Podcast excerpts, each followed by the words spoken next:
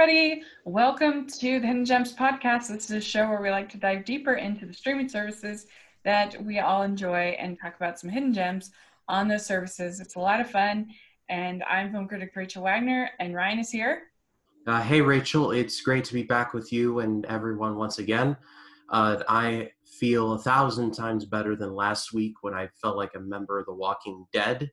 I'm still stuffed up and I'm still coughing slightly, but I do feel a lot better, and actually not a moment too soon, because this weekend I'm going to be going out of town with my friend. He's getting married in July, so this is technically, I guess, his bachelor party. And I've never been to a bachelor party before, so I wanted to get better before then, and God has shone his light on me and cleared my sinuses for that. I'm so glad. I'm traveling this weekend as well. I'm going to see my sister and my nieces, and I haven't seen them in a long time, so I'm really excited about it. A little nervous, because it's my first time traveling or in the time of COVID. So I'm a little nervous, but I think it'll be good. I feel like I need to just rip that bandage off and do it. Yeah, I'm actually planning a trip outside of the U.S. myself. Again, definite planning stages, but it's a place that I've wanted to go back to since I first went there in 2016. So just thoroughly in the planning stages, but I got to get out of here. I got to stretch my legs, and I got to go, well, would technically be west, or I got to go in some direction other than where I am right now. Yeah. Very good. Well, we're going to have some fun times, I think. But what are we talking about today on Hidden Gems? We're diving into Paramount Plus. This is probably the newest streaming service in terms of release dates go. And out of all of them, I think I've been enjoying this one, though there's a part of me that, and again, it's still particularly new, and there's a lot of other content out there. I'm not trying to sound ungrateful or anything, but I had kind of a hard time picking stuff this week. Especially in the movie world, it's pretty rough on Paramount Plus. The TVs, it has a lot of TV shows on there, and a lot of them we've kind of talked about before. Like I've talked about Survivor, and you've talked about Amazing Race, and things like that. But it was pretty rough. It was hard for me to find 5 movies or shows to talk about that we either hadn't already talked about, or that I didn't feel like was hidden gem at all, or I don't know, just all that. It was, especially in the movie world, they are definitely in need of some content. Yeah, and I could recommend, like, say, an NCIS show, but I haven't seen the original in years, and so it's like it's like a question of, do I nominate something that is particularly well known, but maybe has a not a so-so reputation, like Young Sheldon. Like, I like Young Sheldon, but there are a lot of people that don't really particularly care for the Big Bang Theory universe. I like it. I've been on board with it since day one, but yeah, this was particularly rough. And again, I don't want to come across as, say, like, oh, what is this? Like, I don't want to sound like first world problems and all, but just, it seems very threadbare. Well, and I have to wonder if they're going to be getting back rights now since they just started, because Paramount's such a huge studio, but I think that a lot of their properties are, as far as movies, are in other places right now. And probably, what if it's a year, or, however long, we'll get some of those Paramount films back. But yeah, it did feel pretty rough, especially on the movie side. Yeah. But I still came up with 5 things to recommend, but we may not be doing Paramount again for a while, because I don't know what else there to do. yeah, for sure. This is definitely something we'll be doing, not on the regular. Yes, that's right. So I'll start. The first one that I wanted to talk about is The Importance of Being Earnest. This is from 2002. This has an all-star cast with Rupert Everett, Colin Firth, Frances O'Connor, Reese Witherspoon, Judi Dench, It's got this great cast, and it's pretty much straightforward. The play by Oscar Wilde, and I think that Rupert Everett is perfect for playing this kind of foppish man who is. He goes by the name Ernest when he's doing his ne'er-do-well activities. And then there's this other person also going by Ernest, and the identities get kind of mixed up, and everything gets kind of screwball and crazy and funny, and yeah, it's charming, and like I said, great cast. Tom Wilkinson is also in it. It's yeah, it's a lot of fun. So you're recommending yet another period piece. Give me a give me a second to absorb the shock of this announcement. I know it is shocking. You know, when you first read that title out to me, I was like, wait, did Joss Whedon make a movie about this? But then it was like, oh, that was Much Ado About Nothing. That was right. Shakespeare. This is Oscar Wilde. Two completely different people. Right. And evidently there's a version of The Importance of Being Earnest from 1957 that's supposed to be like amazing. I haven't seen that one, but this one, it's, if you like this kind of thing, then you'll like it. And I do, so there you go. It's like saying the Laurence Olivier Hamlet is the best one out of all the Hamlets. Right. And this one isn't as good as An Ideal Husband, which is also starring Rupert Everett, and is also based on Oscar Wilde, but I still like it, and it's still fun. So you get to hear Reese Witherspoon doing a British accent, which is fun. Oh, yeah. You don't seem excited about my choice here. No, it's not that. It just... that I got to get more on the period piece bandwagon.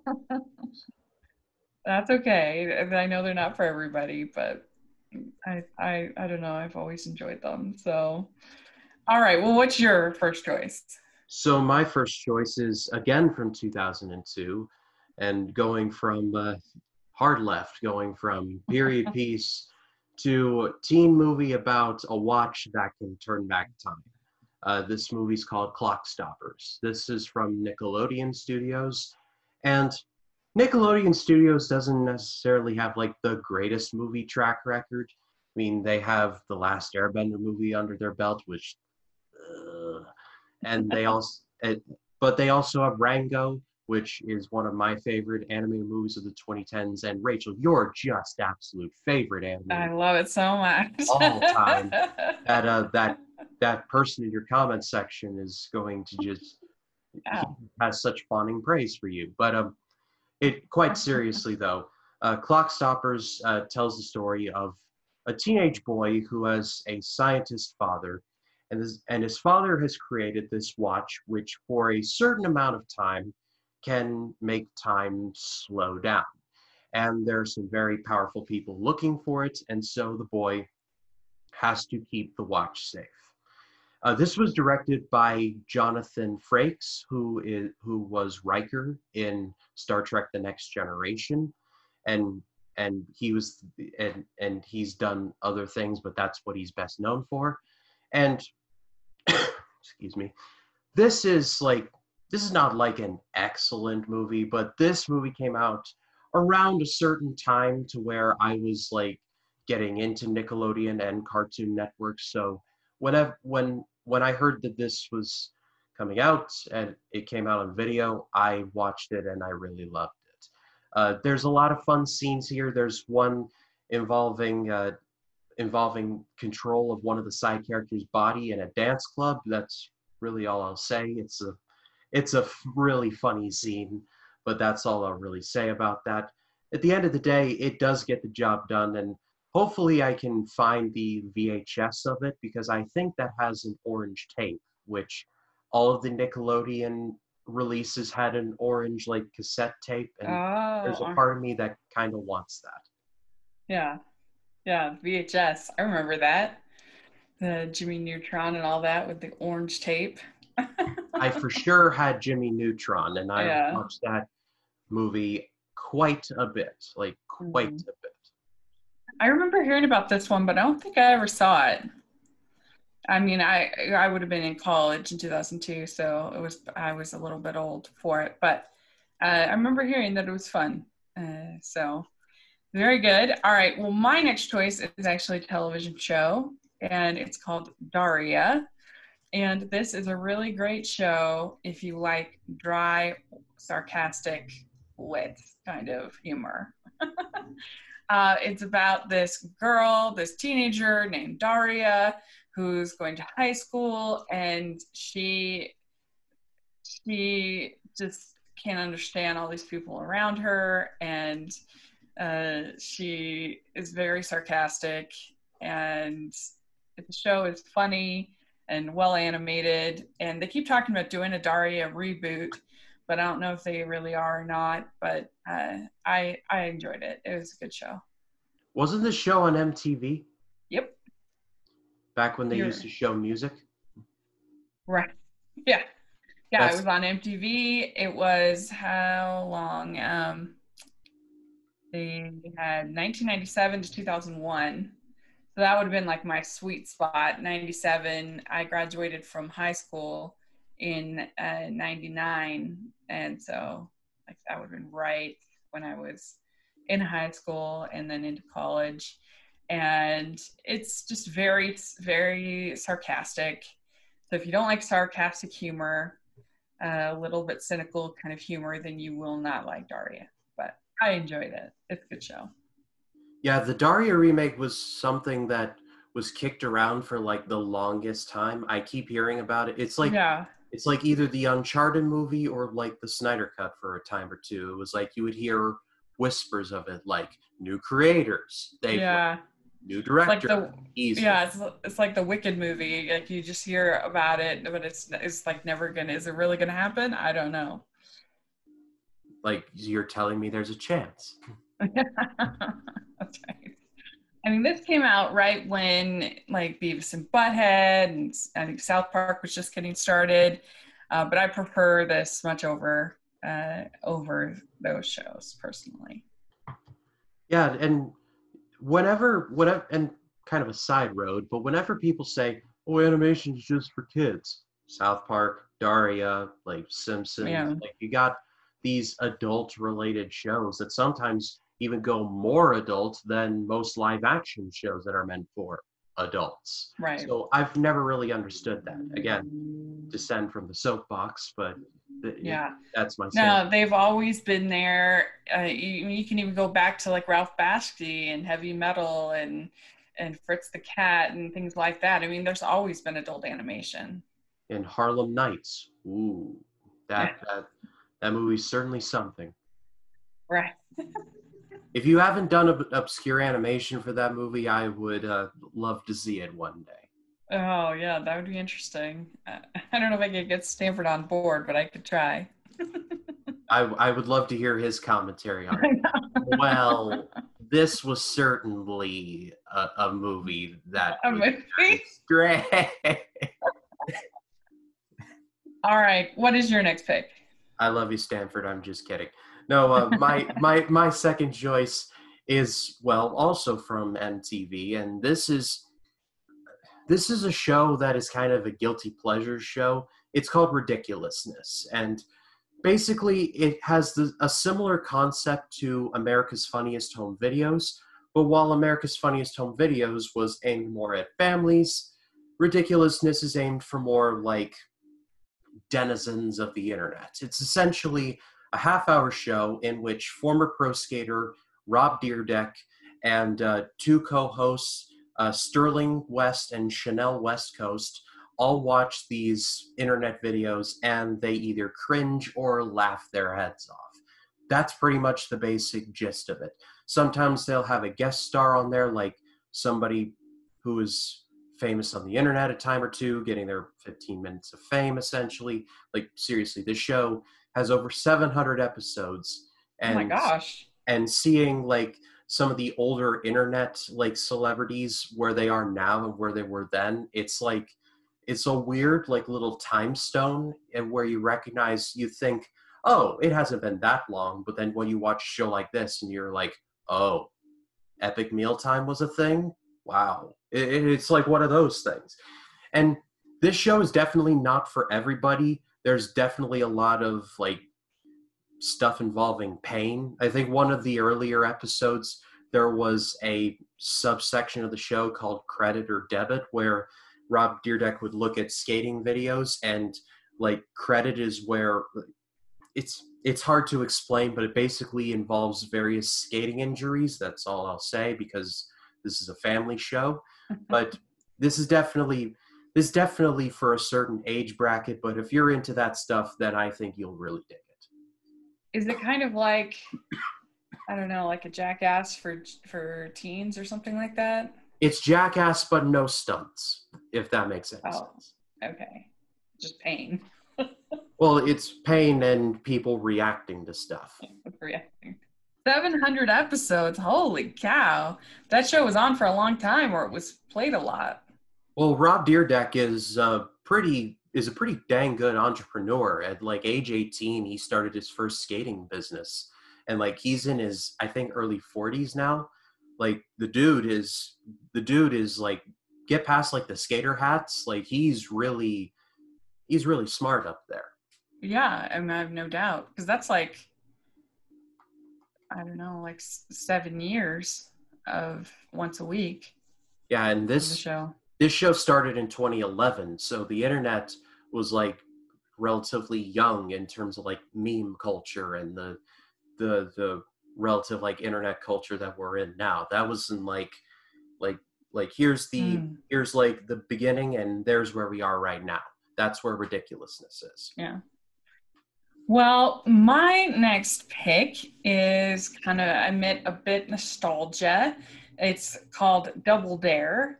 And this is a game show that they used to play all the time. And it's kind of where they first, I think, got the whole idea of being slimed. Nickelodeon is that if people lost or whatever, then they would get slimed. And they would have to go on different, the first part of it was trivia. And then if they got the trivia right, then they would have to do an obstacle course with different things that they would have to, little flags that they would have to grab. And you know, sometimes they'd have to do the monkey bars. Sometimes they'd have to go down slides, you know, just different obstacle course and grab the flag. And how many flags they grabbed, just how many prizes they would win. And I like a game show. I think game shows are fun. And this one definitely has a bunch of nostalgia, Double Dare. And so, hosted by Mark Summers. The days when Nickelodeon actually tried and not just became the SpongeBob rerun network. Yeah, exactly. Yeah, I remember watching a couple episodes of this show. This was like, I think around the time where I was becoming more of a Disney Channel person than a Nickelodeon person.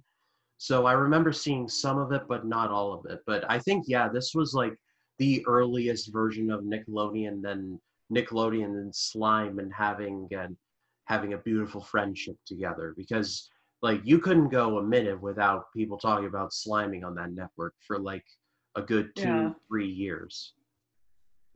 Yeah, I remember like the two teen, like game shows for teens was Carmen Sandiego on PBS and Double Dare on Nickelodeon. Those are like the big teen game shows. So. Also Legends of the Hidden Temple, which is also on Paramount Plus. Yes. I never watched that one as much, but yeah. So what is your next pick? So my next pick is yet another nonfiction show, and there's a part of me that also, like, I'm not a big, like, Kitchen Nightmares fan. I've seen it and I like it, but for some reason, I'm more of a fan of this show, Bar Rescue. And this show is essentially Kitchen Nightmares, but no Gordon Ramsay. It's essentially follows a man named Jon Taffer, who has owned and run bars throughout his entire life. And he goes from state to state and finds like the worst bars you could ever stumble into. Not even the rough kind of bars that like you see in movies like in Roadhouse, but the kind of bars where you walk into and you're like, oh, wrong bar, and you turn immediately around. Just criminal amounts of malfeasance. And these types of shows definitely have a formula where Tapper gives a description of the bar, goes in there for the first time, is disgusted by either the straight thievery by the waitstaff, the dirtiness of the place, just the overall negligence, sometimes all three, choose out the owner, depending on the owner, they argue right back. Then they have a come to Jesus meeting, and the owner comes round, and then the restoration begins, and the episode ends with the bar actually looking like you could actually have a drink there. It's definitely a formula, but I don't know, there's a part of this show that is strangely watchable for me. I guess maybe it's the whole aspect of Jon Tapper's just trying to help, and that sometimes he has to yell and scream to get what he wants, but, you know, sometimes it's tough love, I guess. This is definitely in the same vein of a Kitchen Nightmares, where the appeal is definitely Jon Tapper yelling at some clueless owner and sometimes just them nearly getting into a fist fight. There's one episode, can't remember the name of the bar, but it's essentially where the owner just pretty much hated all of his staff, and the owner was like, oh, they don't have to work here, who cares? And one of the waiters gave like a really sad story about his kids and all, and the owner's like bah humbug and all that. And Tapper just lays into him like, you disrespectful piece of crap. And they get into a shoving match. And there's a part of me that's like, this is probably fake, but how did they allow this on TV back then? But anyway, this definitely follows a formula. Yes, it's definitely probably capitalizing off of Kitchen Nightmares, but it's a fun show. I really like it. I've never seen that show. I've seen some of the other ones. I don't really like the one on Food Network. I think the Gordon Ramsay one is actually better than the Robert Irvine one, because, I don't know, I just feel like I feel like the Robert Irvine one, he is just, I feel like they spend more time on that one on the negativity, and then like just very little time on the positivity. And I don't know, I just don't think he's as good as Gordon Ramsay. From all accounts, Robert Irvine is a good person and a good chef and does a lot of good for this world. But at the same time, whenever I would watch like Restaurant Impossible, I'd be like, you're just trying to do a Kitchen Nightmares. Like, yeah. His other show, Dinner Impossible, is actually really fun. Like, yeah, I like that better. He has a catering company, and he's given like, you got 8 hours to create 10,000 PB&J sandwiches. Go. And right, like, not like that, It's like more event stuff. I like that. I like the spirit of that. I do too. Like, you're on a desert island. You only have this amount of stuff. What are you going to make? Things like that.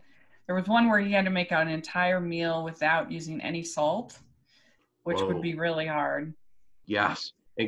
And consider how much salt is in food and like just in places you wouldn't even expect nowadays. I had to stop drinking tea because of the sodium content and be like, that's in Lipton? Well, forget that. Yeah, exactly. I know, that's true. Even stuff that you don't think of, like ice cream or cereal, stuff like that can be really, tuna fish has tons of salt. Oh, yeah. So that's interesting. Okay, well, my next pick is a holiday film called Tiny Christmas. I've actually reviewed this for Family Movie Night a couple of years ago. And this is a really cute film for the holidays about these two girls. They're cousins. They don't really get along. The one girl finds her kind of more eccentric cousin very annoying, and they have to spend Christmas together. Well, there's this elf that is like a scientist, and he makes a shrink ray as a way to get the presents in and out easy. These are, they can shrink them and then, you know, make them big. But it malfunctions and ends up shrinking both of the girls.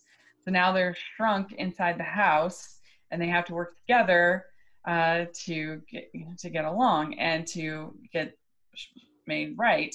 And it's really cute. It's fun. I mean, it's basically, a kind of a Christmas Honey, I Shrunk the Kids, but I'm fine with that. And I was going to say The Incredible Shrinking Man, but Honey, I Shrunk the Kids works too. Yeah. And there's all kinds of like sort of holiday things like giant ornaments and pencil and stuff like that and wrapping and it's cute. Is this a Hallmark movie? No, it's from Nickelodeon. They did a holiday film. I don't think they've done any since this one, but yeah, I was going to say Hallmark doing shrink rays. That seems ambitious for them. I know. 2017, and I enjoyed it. I thought it was good, and they have to face off against the cat, giant cat, and it has Lizzie Green and Riley Downs, and the elf is played by Matty Finocchio, who's been in a bunch of Hallmark movies, and so he's fun, and the girls learn to get along and see each other's perspective, and so yeah, it's a fun little movie for the kids. So, and if you have any nostalgia for the Honey I Shrunk movies, then I think you'll like this. So, yeah, it's not like a masterpiece by any means, but an enjoyable little movie for the family, I would say. What's your next pick? So my next pick is a movie from 1992. And it is one of my favorite biopics. It is Chaplin. This was directed by Richard Attenborough, famous director and actor, was John Hammond in Jurassic Park, spared no expense. But he also directed a fair share of movies, even won an Oscar for directing Gandhi. But in Chaplin, it's, well, about the life of Charlie Chaplin, played by Robert Downey Jr. here. And it basically covers his entire life, from his start in vaudeville to him growing up in poverty, I should say.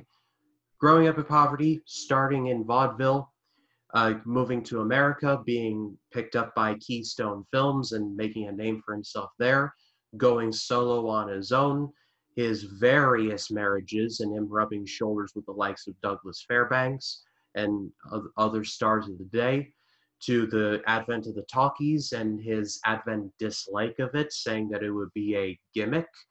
Oh boy, how wrong he'd be, eh? But anyway, to his run-ins with the FBI and his run-ins with J. Edgar Hoover and everything in between.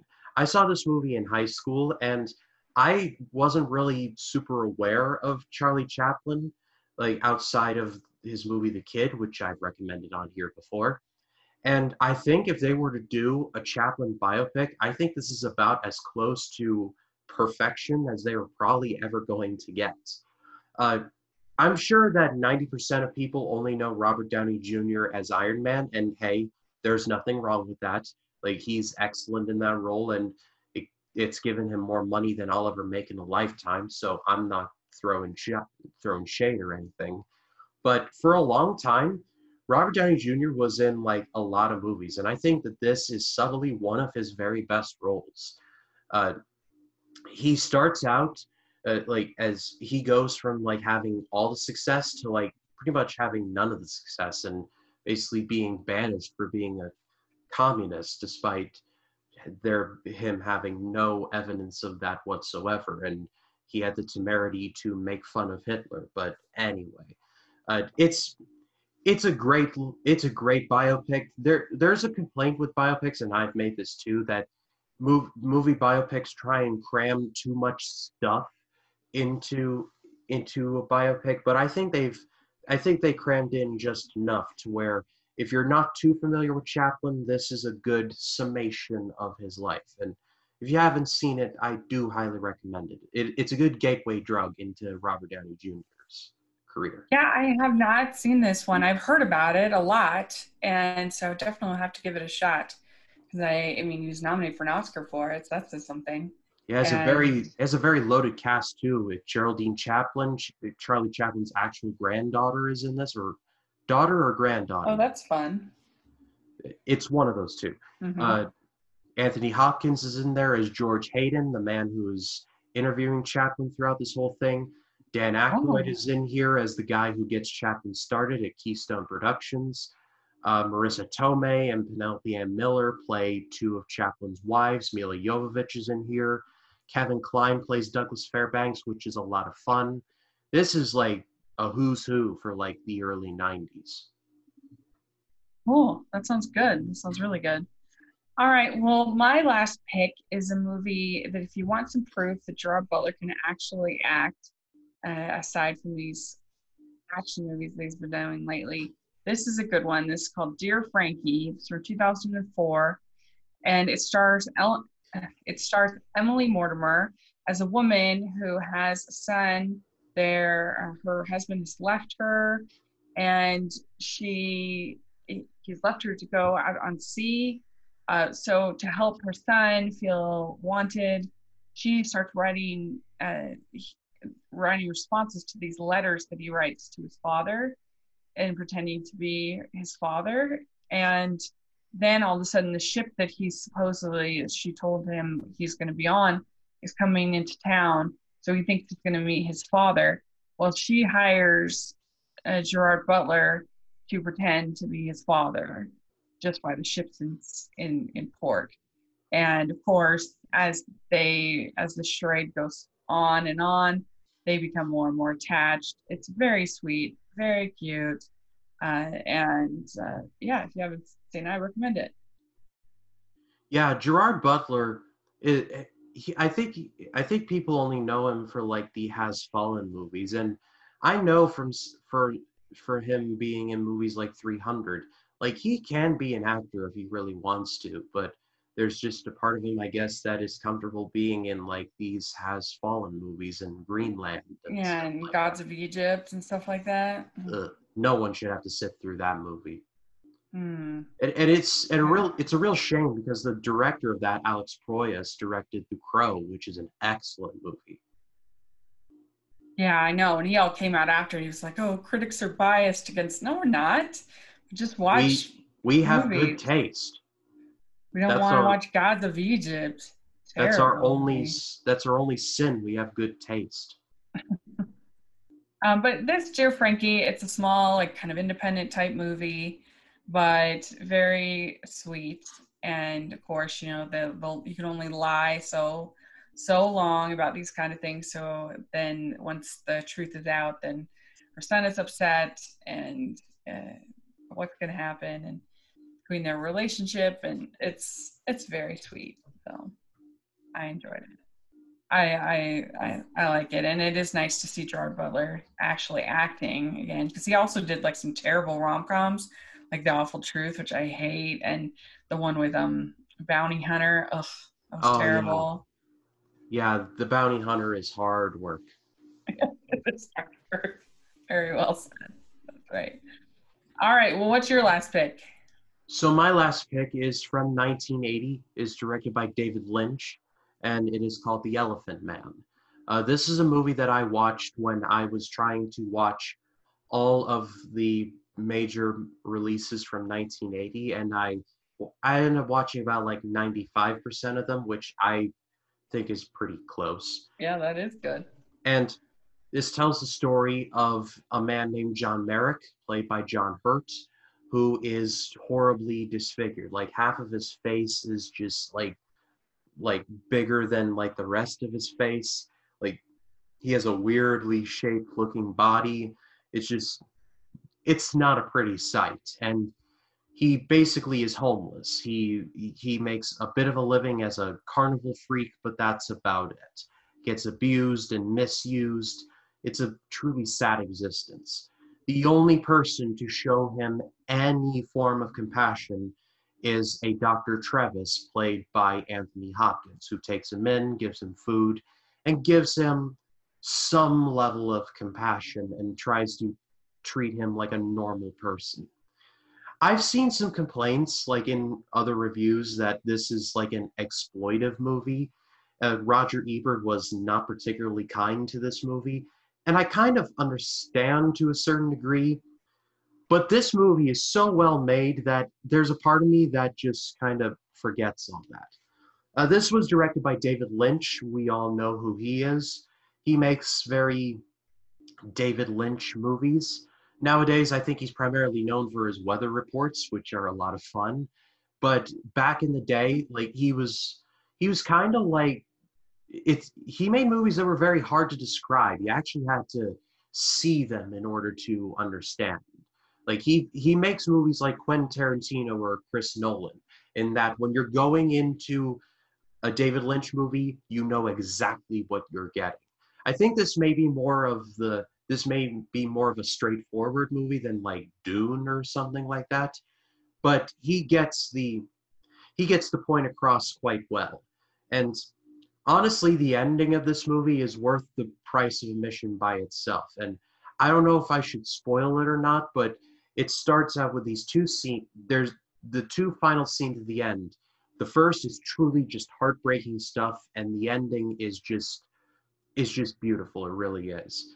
I won't spoil it, but I'll give you some hints. The second to last scene is the iconic scene where Merrick is like, "I am not an animal," and I don't have the sinuses to do the accent, but there it is. And it's a horrible scene. Like, he's just trying to get away from people and have some solace in his life before he dies. And people just will not leave him alone. And it's just heartbreaking stuff. And then the last scene is basically an extended scene of John Merrick having his perfect day. And after like over 90 minutes of seeing him go through all this crap, and just have him come out on the other side to this, it's beautiful stuff. And at the end of the day, this is a really great movie. Please check it out if you haven't. Yeah, I haven't seen it since high school, so it's been a long time. But I remember being very affected by it. It's kind of creepy for me because I had surgery on my skull when I was a baby, because most babies have a soft spot in their head. Uh-huh. I didn't have a soft spot, and so if I hadn't had the surgery, then my head would have been like it would have been misshapen, and I don't know if it would have been as bad as in Elephant Man, but it's definitely very sobering to watch that movie and realize that, thankfully they were able to have a surgery for me so that I didn't have anything like that happen. But it's definitely a very scary situation, and how we treat each other. It also helps that the two main leads in this are Anthony Hopkins, one of the best living actors still going today, and John Hurt, who was taken from us far too soon. May he rest in peace. Yeah. He only has like a few like spoken lines in this, but his body language is just, he makes the role his own, and it's really just heartbreaking stuff.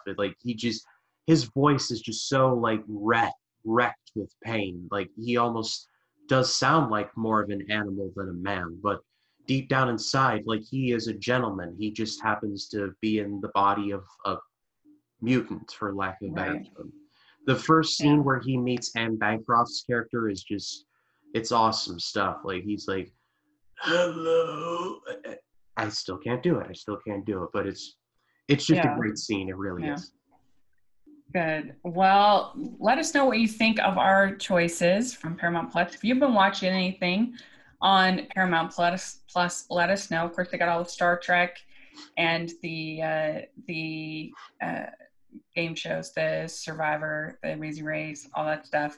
So if you've been watching something that you like on Paramount Plus, put it in the comment section. We'd love to hear what you have to say. And Ryan, where can people find you? They can find me on Facebook, Twitter, Instagram, and Letterboxd at RyanCam20. Then there's, of course, my YouTube channel, which is just called RyanCam. This is dropping on a Tuesday, which means on Monday I dropped my AFI project video for 12 Angry Men, which is one of my all-time favorite movies. On Wednesday, I'll be dropping a video for Bringing Up Baby, which I watched for the first time, and it was great. And then Friday, I'll be dropping a video for a little movie called The Sixth Sense, directed by M. Night Shyamalan. And then this coming Sunday will be my first reaction to the Studio Ghibli film, My Neighbors, the Yamadas. So that's coming up. And then I have a new release roundup coming for the months of April and May.